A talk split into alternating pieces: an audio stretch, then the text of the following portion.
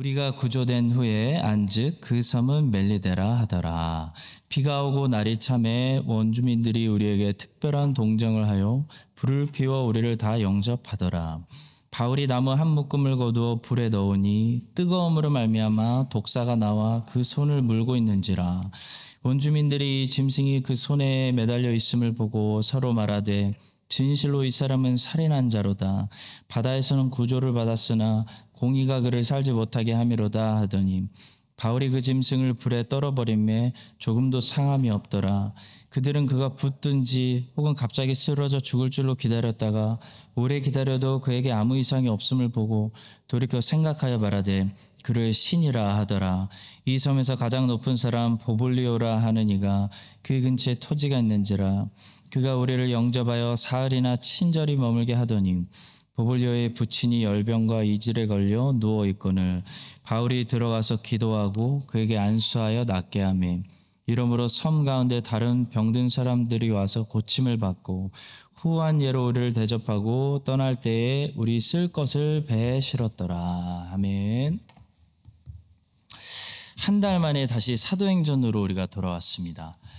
이제 드디어 사도행전의 마지막 장인 28장에 들어왔는데요. 오늘은 멜리데 섬에서 사도 바울이라는 제목으로 말씀을 전하겠습니다. 사도 바울과 275명을 태운 배가 어, 그레데라는 섬에 있는 항구 도시 미항에서 베닉스로 가다가 지중해 바다에서 난파됐습니다. 그러다가 하나님의 섭리로 이 배가 멜리데라는 섬에 도착하게 되는데요. 배는 완전, 완전히 부서졌지만 어, 하나님의 약속대로 어, 죽은 사람은 한 사람도 없었습니다. 276명 전원이 구조되었습니다.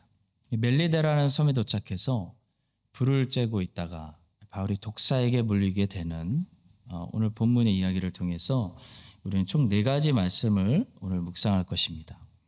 첫 번째로 고난과 시련을 통해서만 복음이 들어갈 수 있는 영역이 있다는 사실을 보게 됩니다.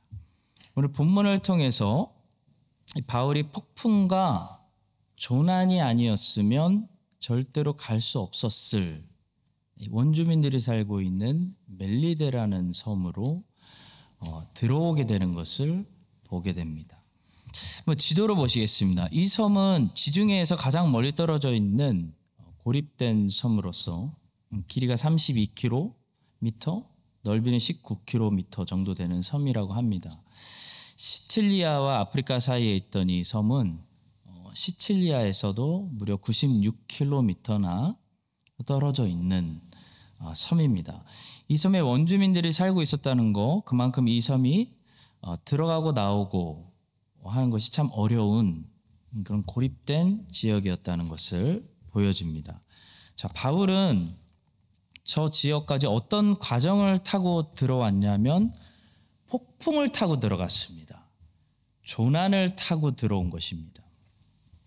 그리고 들어와서도 어떤 방법을 통해서 복음이 들어갈 수 있도록 예, 문이 열리냐면 뱀에 물리는 고통을 통해서 복음의 문을 열었습니다.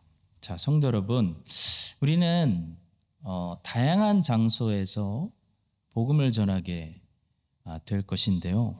어떤 장소는 하나님이 들어와처럼 이미 문을 활짝 열어놓으신 그런 장소도 있습니다. 그런 장소는 가서 순종으로 가서 거두기만 하면 돼요. 수확하게만 되면 어, 하면 되는 그런 장소가 있습니다. 근데 어떤 장소는 고린도처럼 눈물로 씨앗을 뿌려야 하는 장소도 있습니다. 근데 또 어떤 장소가 있냐면 빌립보처럼 여기 멜리데처럼 고난이 아니면 아예 들어갈 수 없는 장소도 있다는 거죠.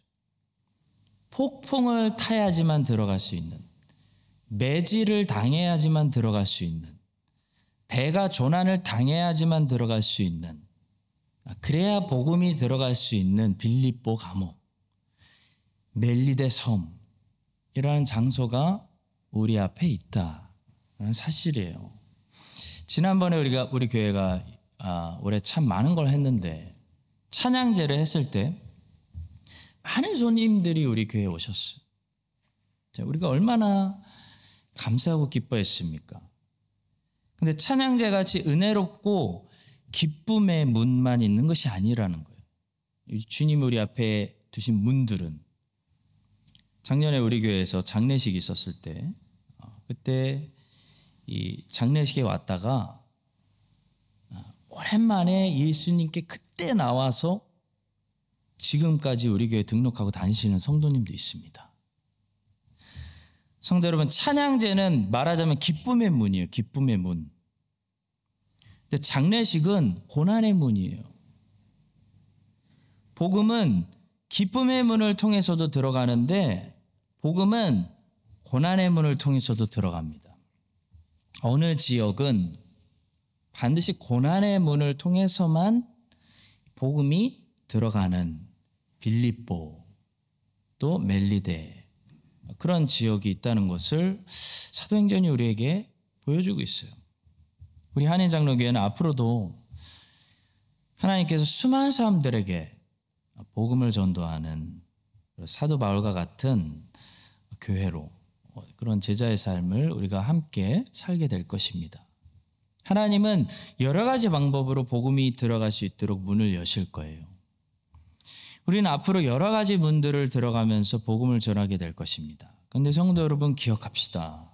어떤 문은 고난의 문이에요.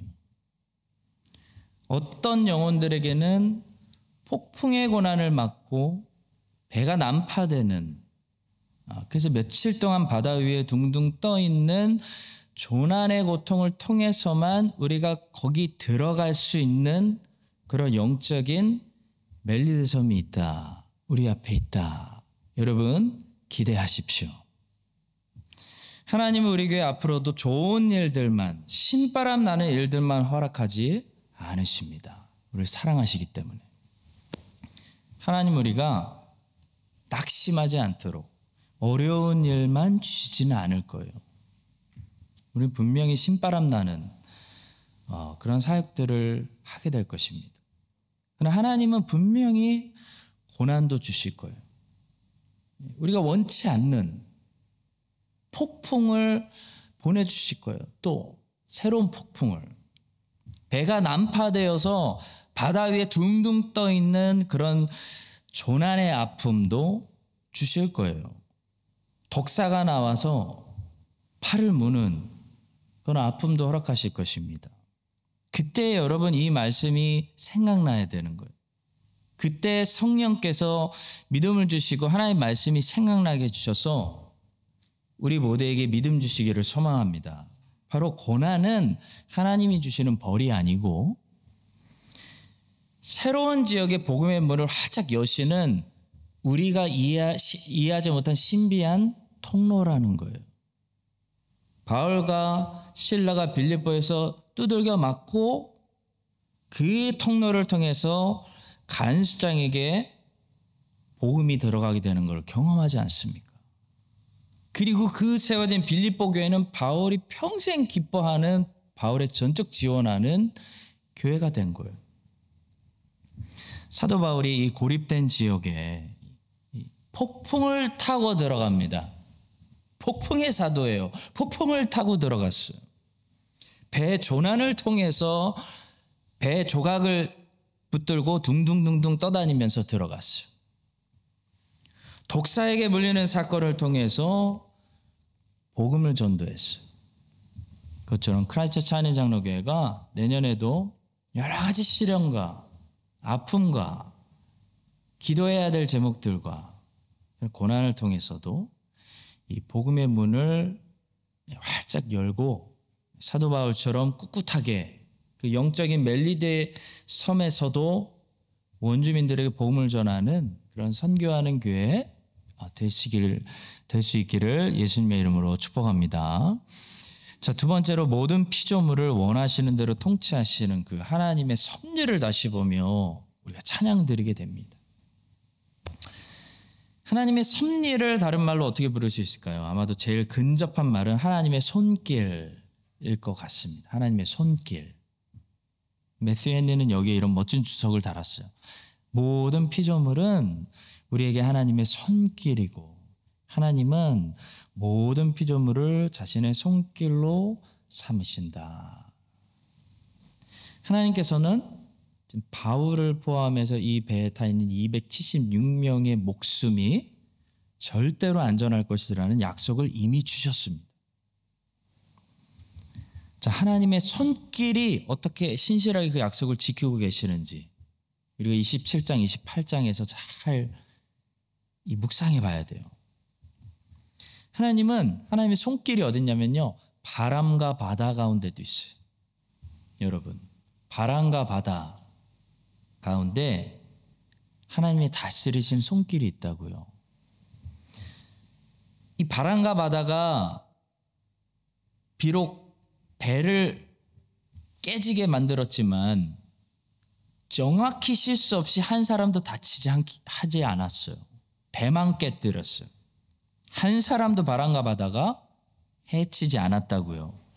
모든 사람들이 오히려 이 멜리데 섬으로 끌어오도록 끌려오도록 하나님의 손길이 바람과 바다를 아 죄송합니다. 바람과 바다를 사용하셨어요. 이게 하나님의 섭리예요. 여러분 바람과 바다 속에서 바람과 바다 속에서 우리의 배를 막 깨뜨리는 바람과 바다 속에서 하나님의 손길을 보는 것이 뭐예요? 믿음이에요. 성경적인 믿음. 바람과 바다가 우리를 해치려고 뭐 아무 생각 없이 부는 것 같지만 거기에 하나님의 손길이 있어서 바람과 바다도 하나님의 명령을 받아서 협력하여 하나님의 뜻을 이루는구나. 이게 미, 믿음이라고요, 믿음. 그래서 바람과 바다가 이 276명을 멜리데 섬으로 이끈 거예요. 배는 부셔버리고. 왜냐하면 새 배를 주실 거기 때문에. 배 부셔버리고 한 사람도 다치지 않고 전부 생존해서 바람과 바다를 통해 하나님이 멜리데 섬으로 이끄셨어요. 바람과 바다가 이들의 생명을 한 사람도 해치지 못했으면 하나님이 명령하셨어요. 잔잔해라. 해치지 말아라. 성도 여러분, 예수님께서 제자들의 믿음을 언제 꾸짖으셨는지 기억하세요? 언제 믿음이 적은 자들. 바람과 바다를 보고 무서워하고 죽겠나이다 했을 때 그들의 믿음 없음을 책망하셨어요. 성도 여러분, 바람과 바다, 하나님 만드신 피조물이 하나의 명령에 복종하는 하나님이 쓰시는 도구에 불과해요. 자연재해, 자연현상. 거기에도 우연히 발생하는 사고는 없습니다. 하나님의 섭리가 하나님의 손길이 정확하게 통치하고 있어서 그 모든 자연현상을 통해 하나님께서 원하시는 장소로 하나님의 자녀들을 이끌고 계시다는 사실을 여러분 믿으세요? 안 믿으세요? 그걸 믿는 것이 성경적인 믿음입니다. 그리고 본문에 보니까 하나님의 섭리는 바람과 바다 자연에만 있는 것이 아니고 사람들의 사람들의 마음에도 있어요. 하나님의 손길이 하나님 만드신 피조물들 사람들의 마음도 다스리고 주무르고 통치해요. 사람도 하나님 만드신 피조물이잖아요. 그러니 사람도 하나님의 통치 아래에 있습니다. 사람은 물론 자유의지를 가지고 있는 자율적인 존재지만 그래도 하나님의 손길, 하나님의 성리의 통치를 받는다는 거예요. 오늘 본문에 보니까 하나님께서 원주민들의 마음을 누그러뜨리셨어요. 그들에게 동정을 느끼게 하셨어요. 그래서 원주민들이 난파당한 사람들을 불쌍히 보고 그들의 몸을 녹일 수 있는 불을 제공하게 하셨습니다. 이게 하나님의 손길입니다. 지금 276명에게 가장 필요했던 것은 밥이 아니라 불입니다. 불. 밥은 배가 난피, 난파되기 전에 충분히 먹었기 때문에 괜찮습니다. 근데 이 사람들은 지금 추운 겨울 바다 위에 산 바다 위에 산산조각난 배의 널조각들을 의지해서 둥둥 떠 있었기 때문에 온몸이 다 흠뻑 물에 젖은 상태였어요. 자칫 잘못하면 체온이 너무 내려가서 죽을 수 있는 상태인 거예요. 그들에게는 불을 쬐며 어, 먼저 몸을 몸과 옷을 따뜻하게 말리는 것이 가장 먼저 필요했습니다. 불이 음식보다 더 소중했어요. 그런 그들에게 하나님은 사람들을 쓰셔서 무엇을 제공하냐면 가장 필요한 불을 제공하는 거예요. 사람들을 쓰셔서 원주민들을 통해서 제공하셨습니다. 성도 여러분, 성경의 하나님을 우리가 믿으려면 정말 제대로 믿어야 돼요. 성경의 하나님은 바람과 바다도 다스리시고 꾸짖었더니 바람과 바다가 잔잔해졌어요. 갈릴리 바다가 제자들의 믿음을 테스트하기 위한 도구를 쓰셨어요. 그리고 예수님은 제자들의 믿음 적음을 그 자리에서 책망하십니다. 왜 의심했느냐? 믿음이 적은 자들아. 창세기 안 읽어봤니? 말로 물을 바다를 창조하신 하나님. 아직도 내가 그 하나님인 거 모르겠어? 믿음이 적은 자들아. 책망하셨어요. 성경의 하나님은 바람과 바다를 말씀으로 창조하신 분이에요. 크라이처치와 뉴질랜드에 있는 모든 이 자연들 말씀으로 창조하셨어요. 그 얘기는 하나님이 지금도 이거를 다 통치하고 계시다는 거. 명령하고 계시다는 거예요. 지탱하고 계시다는 거예요. 하나님이 자연재해와 화산 폭발과 온난화와 미세먼지와 지진과 쓰나미 모든 것들을 명령하시고 통치하셔서 자기가 원하시는 대로 자기가 계획하신 역사대로 자기 백성들을 하나님의 뜻대로 선하신 뜻대로 끌고 가시고 인도하신다는 거예요. 여러분 그런 하나님을 믿으시기 바랍니다. 바람과 바다에서 하나님의 섭리와 손길을 볼 수 있는 믿음을 가지시길 바래요. 또 하나님은 사람들도 사용해서 통치하세요. 그 자율적인 존재들, 거기다가 부패한 존재들, 하나님을 거부하는 존재들까지 하나님은 실수 없이 통치하세요. 그래서 우리를 하나님의 뜻이 있는 곳으로 사람들을 사용해서 또 끌고 가세요. 인도하세요. 사사기에 보면 그걸 알 수 있죠. 하나님이 자꾸 이스라엘 주변 국가들을 강하게 만드세요. 이스라엘을 시기하고 질투하게 만드세요. 이스라엘을 약탈하게 만드세요. 그래서 이스라엘을 징계하시면서 책망하시면서 하나님이 원하시는 하나님께 돌아오는 방향으로 끌고 가시는 거예요. 인도하시는 거예요. 미디아는 도구에 불과해요. 또 성경에 보니까 하나님은 에서의 마음을 누그러뜨리게도 하시고 바로의 마음을 강팍하기도 하시고 바로를 통해서 영광을 받으시려고 강팍하기도 하시고 페르시아 고레스의 마음을 감동시키셨어.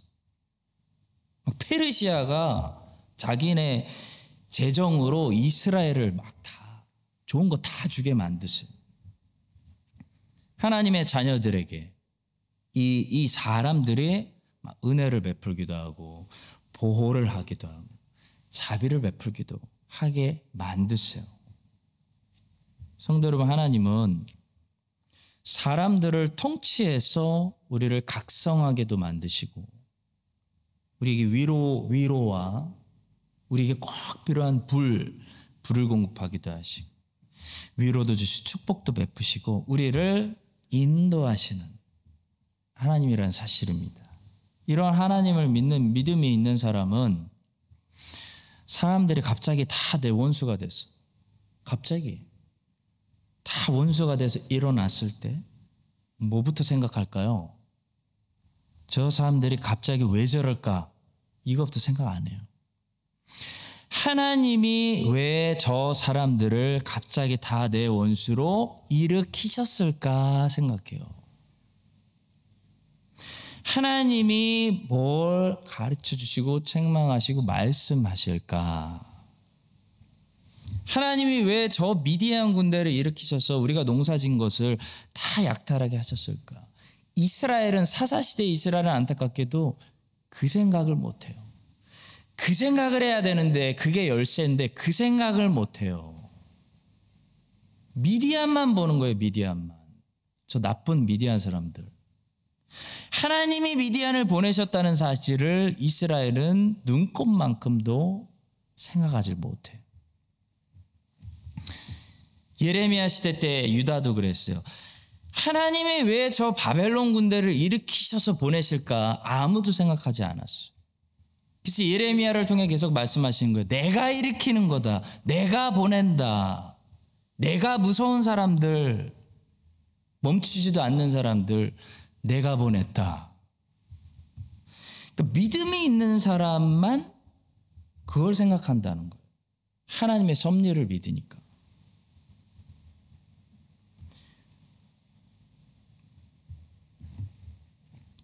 자, 하나님이 모든 자연과 피조물과 사람들까지도 통치하시기 때문에 하나님이 나를 기뻐하시면 나를 극률히 여기시면 저들의 마음을 움직이셔서 저들로 하여금 나를 불쌍히 보게 하실 거야. 저들을 통해서 나를 어, 축복하시는 그런 그렇게 하실 거야. 이게 다윗의 믿음이죠. 그래서 하나님께 맡길 수 있는 거죠. 자기를 돌아보고.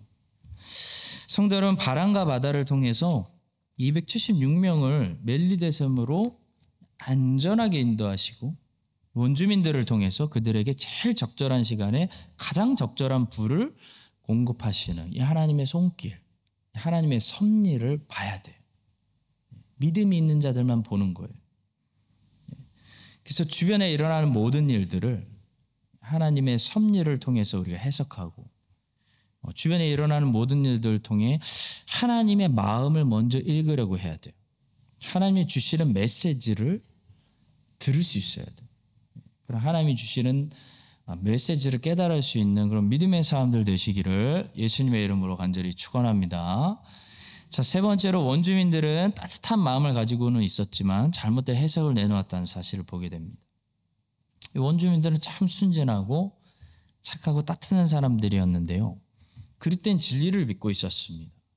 그들의 잘못된 종교심은 어떤 안 좋은 일이 일어났을 때 무조건 그것은 신이 내린 벌이다. 라는 결론을 내리고 있었습니다. 이게 종교의 영입니다. 보면 4절을 보시겠습니다. 원주민들이 이 짐승이 그 손에 매달려 있음을 보고 서로 말하되 진실로 이 사람은 살인한 자로다. 바다에서는 구조를 받았으나 공의가 그를 살지 못하게 함이로다 하더니 이것이 종교의 영입니다. 종교. 종교는 어떤 잘못된 일이 일어났을 때 그것을 무조건 하나님의 벌이라고 생각합니다.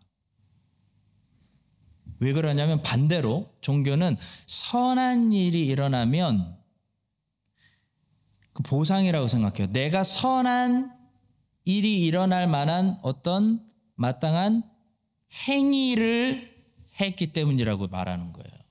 행위. 이 종교의 영이에요. 잘못 그렇기 때문에 잘못된 일이 일어나면 어떻게 생각하냐면 내가 죄를 지었기 때문이라고 말하는 거예요. 이 종교의 영에 사로잡힌 사람들의 이교도들의 생각이에요. 근데 기독교는 고난을 다르게 해석합니다. 자, 기독교도 물론 선한 것을 뿌리면 선한 것을 얻고 악한 것을 뿌리면 악한 열매를 얻는다는 인과응보를 말하기도 하지만 그것이 전부라고 말하진 않아요. 그러니까 인과응보를 부인하는 게 아니라 기독교는 전부라고 해석하지 않는다는 거예요. 전부라고. 인과응보를 기독교는 무시하지 않습니다, 여러분. 인과응보대로 받아요. 인생은 뿌린 대로 걷어요. 잠언의 말씀이에요. 근데 성경은 잠언만 있는 게 아니에요.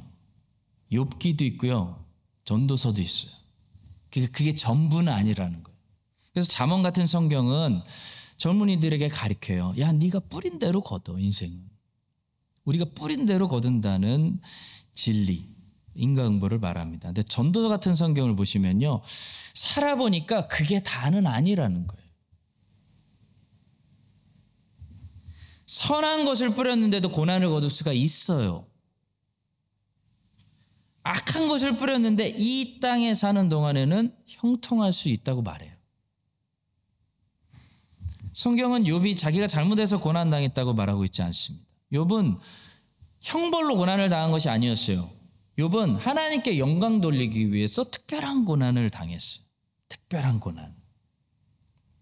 자, 근데 성도 여러분, 이 원주민들은 이게 원주민들의 한계예요. 원주민으로서 자연적인 깨달음만 가지고 있었습니다. 그러니까 진리를 반만 안 거예요. 다시 말해 원주민들을 보면서 우리는 일반 계시로 사람이 알 수 있는 그 어느 정도의 진리들이 무엇인지를 알 수 있어요. 어느 정도의 진리. 원주민들은 보세요. 재판장이 계시다라는 진리를 인정했어요. 선과 악을 선과 악을 공의롭게 판단하시는 절대자가 있다라는 사실을 인정했어요. 원주민도 내추럴리 아는 거예요. 이것이 일반 계시를 통해서 모든 사람들이 핑계 댈수 없는 다 알고 있는 일반적인 지식입니다. 또 원주민들은 죄는 심판받는다라는 진리도 알고 있어요. 이게 일반적인 계시예요. 모든 사람들에게 계시한 거예요. 그래서 저희가 핑계 댈 수 없느니라. 그러니까 나쁜 짓을 하면 안 된다 라는 거를 본능적으로 사람은 알기 때문에 법을 만드는 거예요. 형벌을 만들고. 하나님은 이 진리를 모든 사람들에게 일반적으로 양심을 통해 알게 하신 거예요. 이게 일반 계시입니다. 또 원주민들은 신의 어떤 섭리가 세상을 지배하고 있으며 우연히 일어나는 일은 없다라는 사실도 인정하고 있었어요. 그래서 바울이 독사에 물리는 거 보고 그렇게 얘기한 거예요. 공의가 따라와서 죄를 심판했다 라고 얘기한 거예요. 자, 이런 것들이 하나님께서 모든 사람들에게 알게 하신 일반 계시입니다. 이런 지식은 계몽이 없어도 알 수 있어요. 전도하지 않아도 알 수 있어요. 사람이면 자연적으로 알 수 있는 깨달음. 신학적인 용어로 이것을 일반 계시라고 부릅니다. 자, 그런데 일반 계시로는 이 진리를 다 알지 못해요. 부분만 아는 거예요. 다 알지 못해요. 그래서 그릇된 해석을 내놔요. 욥의 친구들처럼 한 면만 아는 거예요. 그 원주민들 원주민들도 그래서 잘못된 해석을 내놓는 거예요. 부분만 알기 때문에 욥의 친구들도 부분만 알기 때문에 잘못된 해석으로 요셉을 욥을 정죄하는 거예요. 그러니까 부분만 아는 사람은 항상 잘못된 해석을 내놔요. 그러니까 진리를 다 알아야 돼요. 다 알고 바른 해석을 내놓으려면 반드시 일반 계시만으로는 부족하고 특별 계시를 받아야 되는데 성경이 특별 계시입니다. 그리고 특별 계시는 바로 하나님의 아들 예수 그리스도에 대해서 어, 가르쳐 주는 어, 그 성경의 지식을 아는 거예요. 이게 특별 계시. 그러니까 일반 계시로는 세상을 창조하신 창조주 하나님만 알 수 있을 뿐이지만 특별 계시인 성경을 보면은 우리를 구속하시는 구원자 하나님을 알게 되는 거예요. 이 특별 계시를 받은 하나님의 자녀들은 하나님의 자녀들만 특별 계시를 받습니다. 하나님의 자녀들은 그래서 특별히 고난을 다르게 해석합니다. 고난을 두 가지로 보는 거예요. 물론 인과 응보 때문에 오는 징계 고난도 있는데요. 그것만 보질 않아요. 하나님의 자녀들은. 고난에는 그리스도처럼 하나님의 선하신 뜻을 이루기 위해 신자가 받는 특별한 목적의 innocent suffering이 있다는 것을 신자는 알게 되는 거예요. 성경을 통해서. 이것이 전도서가 계시하는 말하는 주제예요. 이것이 욥이 당하는 특별한 고난이에요. 욥기가 계시해 주는 특별 계시. 하나님의 자녀들만 알아요. 여러분 보세요. 바울은 지금 바울이 죄를 졌기 때문에 배가 난파당한 게 아닙니다. 바울이 죄가 많아서 뱀에 물리고 있었던 것이 아니잖아요. 바울은 지금 원주민들이 생각하는 것처럼 바울이 죄인이기 때문에 형벌로 고난당하고 있는 것이 아니고 바울은 오히려 예수 그리스도의 영광스러운 복음을 이 멜리제 섬에 전파하기 위해서 innocent suffering. 상급이 있는 특별한 고난을 받은 거예요. 이것이 특별 계시를 받은 하나님의 자녀만 성경을 통해 계시를 통해 깨달을 수 있는 이게 엄청난 진리입니다. 우리는 이것을 통해 고난을 해석합니다. 예수 그리스도를 아는 자들만이 이해할 수 있는 고난의 신비, 신비, 고난의 비밀. 종교는 이 땅에서 이 모든 죄가 이 땅에서 재판받고 형벌받는다고 생각합니다. 그러나 참 기독교는 어떻게 얘기하냐면 이 형벌을 남겨 이 땅에서 형벌받는 사람은 럭키예요. 회개할 기회를 주시니까. 참 기독교는 뭐라고 얘기하냐면 이 형벌을 남겨두었다가 심판 날에 재판 날에 모두 형벌을 받게 될 수 있다고 말합니다.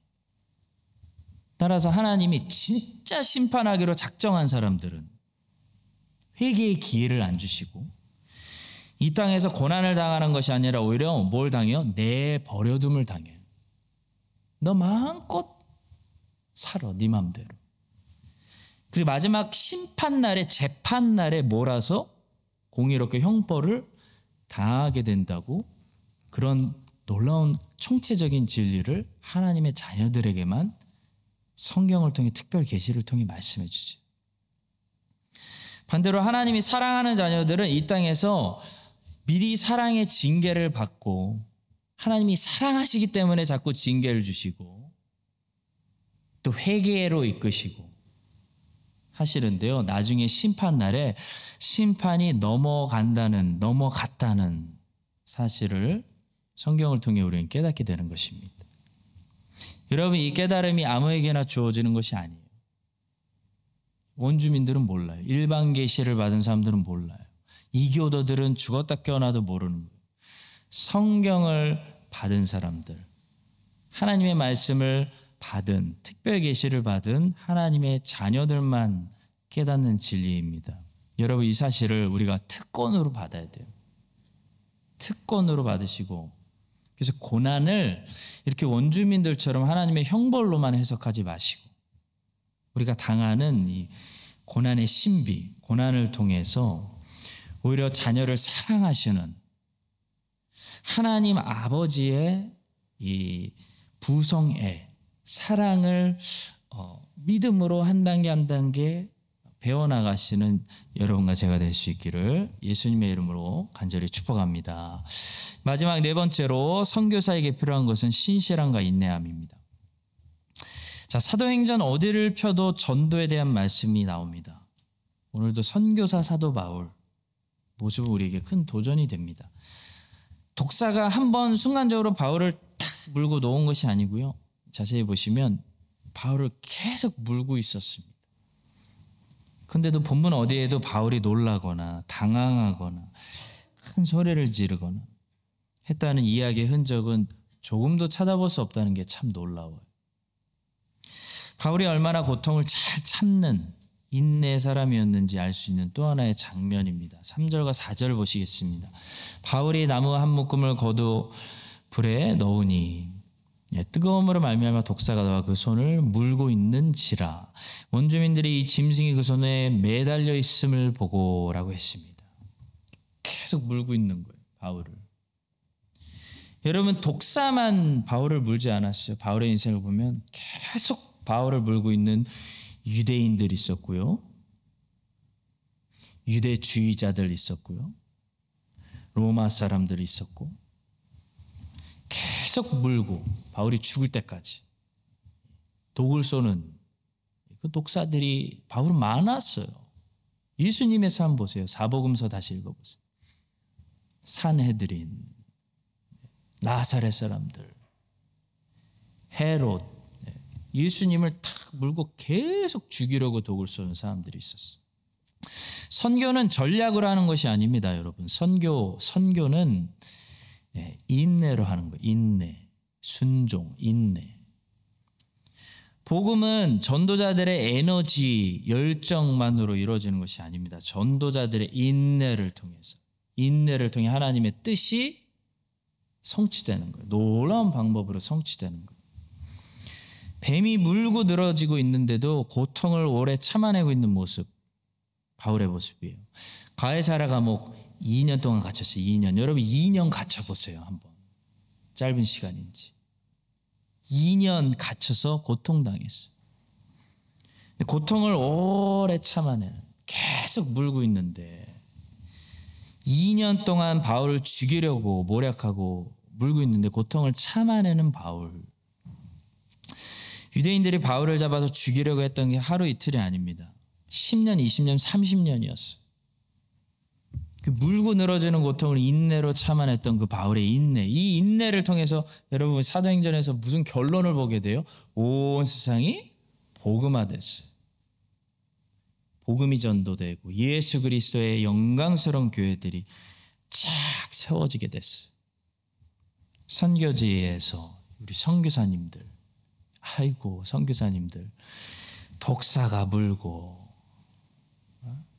복음을 전도하지 못하도록 계속 방해하는 여러 가지 물 육체적인, 정신적인, 영적인 싸움, 그 고통을 계속 물리고 있는데도 그 고통을 받아내면서 1년, 2년, 5년, 10년 지났을 때 놀랍게 여러분 한 영혼, 한 영혼, 한 영혼, 한 교회, 한 마을 복음의 결실이 열리게 되는 것을 우리가 보게 돼요. 목회도 마찬가지. 목사님들 하시골 교회에서 어렵게 목회지에서 뱀 물리고서 계속 1년, 2년, 5년, 10년, 20년, 50년 버티시는 우리 하나님의 종들. 성도님들도 마찬가지고.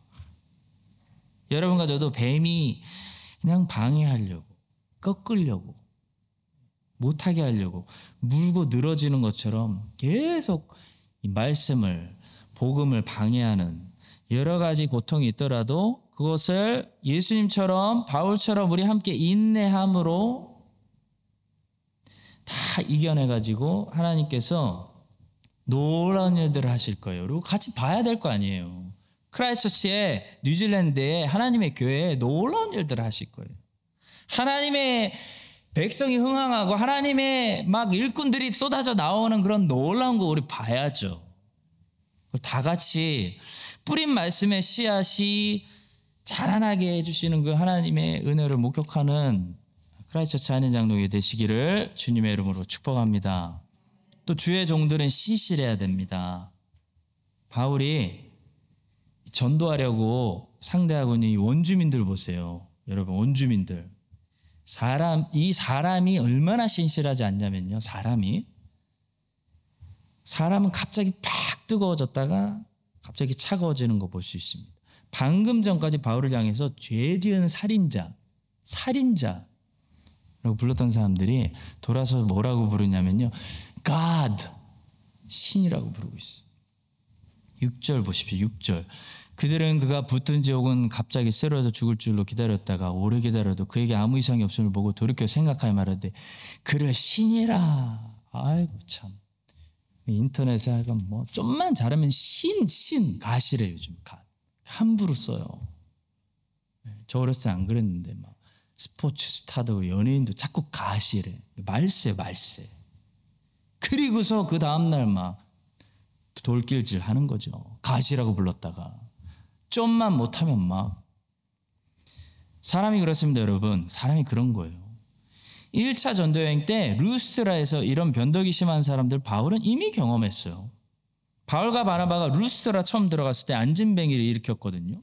그랬더니 루스라 사람들 몰려가지고 바울과 바나바를 그리스의 신들이 오셨다고 신들이 왔다 그래가지고 God 막 제사 드리려고 했습니다. 겨우 말렸죠. 옷 찢고. 근데 바로 그 루스드라에서 바울이 어떻게 되면 돌 맞았어요. 돌 맞아서 죽었다가 살아났어. 신이라고 불렀던 사람들이 돌로 쳐 죽인 거예요, 여러분. 이게 이게 미디어잖아요. 이게 사, 세상이에요. 여러분 사, 사람이 얼마나 변덕스러운데 사람이. 모세도 이스라엘 사람들이 모세 만세 만세 하다가 출애굽할 때만 해도 만세 만세 했겠죠. 근데 광야 딱 나오니까 돌로 쳐 죽이려고 그랬어요. 모세 죽이자. 예수님, 아이고, 호산나, 호산나. 며칠 만에 여러분 십자가에 못 박으소서, 십자가에 못 박으소서로 바뀌었잖아요. 복음 전도자는요. 자기가 상대하는 군중들, 무리들, 사람들에게 자기를 의탁하면 안 됩니다. 명심하십시오. 사역하시는 모든 우리 성도님들, 귀한 사역자 우리 성도님들, 우리 크라이스트 사는 장로교 성도는 다 사역자예요. 너무 귀해요. 우리 주님은 사람들을 아시는 거로 사람들이 아무리 우리 주님 좋다고 해도 그들에게 주님을 의탁하지 않으셨다고 말해요. 사랑하는 성도 여러분, 복음 전도자는 복음을 전하라고 명령하시는 주님을 보면서 사역을 꿋꿋하게 하는 것이지 반응 보고 하는 거 아니에요. 반응 보고 하는 거 아니에요. 오, 요즘 반응 좋네? 나도 좀 해볼까? 그거 아니라는 거예요. 반응 보고 하는 사꾸는 반응 썰렁하고 차가우면 안 해요. 주님을 보고 복음을 전하는 일꾼, 바울 같은 일꾼은요, 자기에게 돌을 던지는 루스드라 사람들에게 또 들어가서 복음 전하는 거예요. 또 들어가서. 주님 보니까 또 들어가는 거예요. 주님을 바라봐야 우리는 신실할 수가 있습니다. 주님을 바라봐야 잘 될 때나 잘 안 될 때나 신실하게 순종할 수 있는 것이지 반응을 바라보고 사람들의 열광을 바라보면요 잘 될 때는 누구나 다 하죠. 그러다 안 되면 안 되면 안 되기 시작하면 어떻게 해요? 다 썰물처럼 빠지는 거예요. 안 하겠다고. 여러분 이 사실을 기억하시고 교회가 잘 될 때만 밀물처럼 몰려와 가지고 순종하려고 하지 마시고 교회가 안 될 때도 썰물처럼 순종하는 사람들 싹 빠져나가도 여러분들은 주님의 예수 그리스도의 명령에 집중하셔서 예수 그리스도의 명령에 어느 환경에서나 어느 교회에서나 어느 시즌에서나 신실하게 순종하시기를 바랍니다. 우리 주님의 칭찬이 뭐였죠? 잘하였도다 착하고 충성된 종아예요. 우리 주님이 칭찬하시는 부분은 우리의 신실함. 우리의 신실함이라는 사실을 기억하시기를 예수 그리스도의 이름으로 간절히 축원합니다.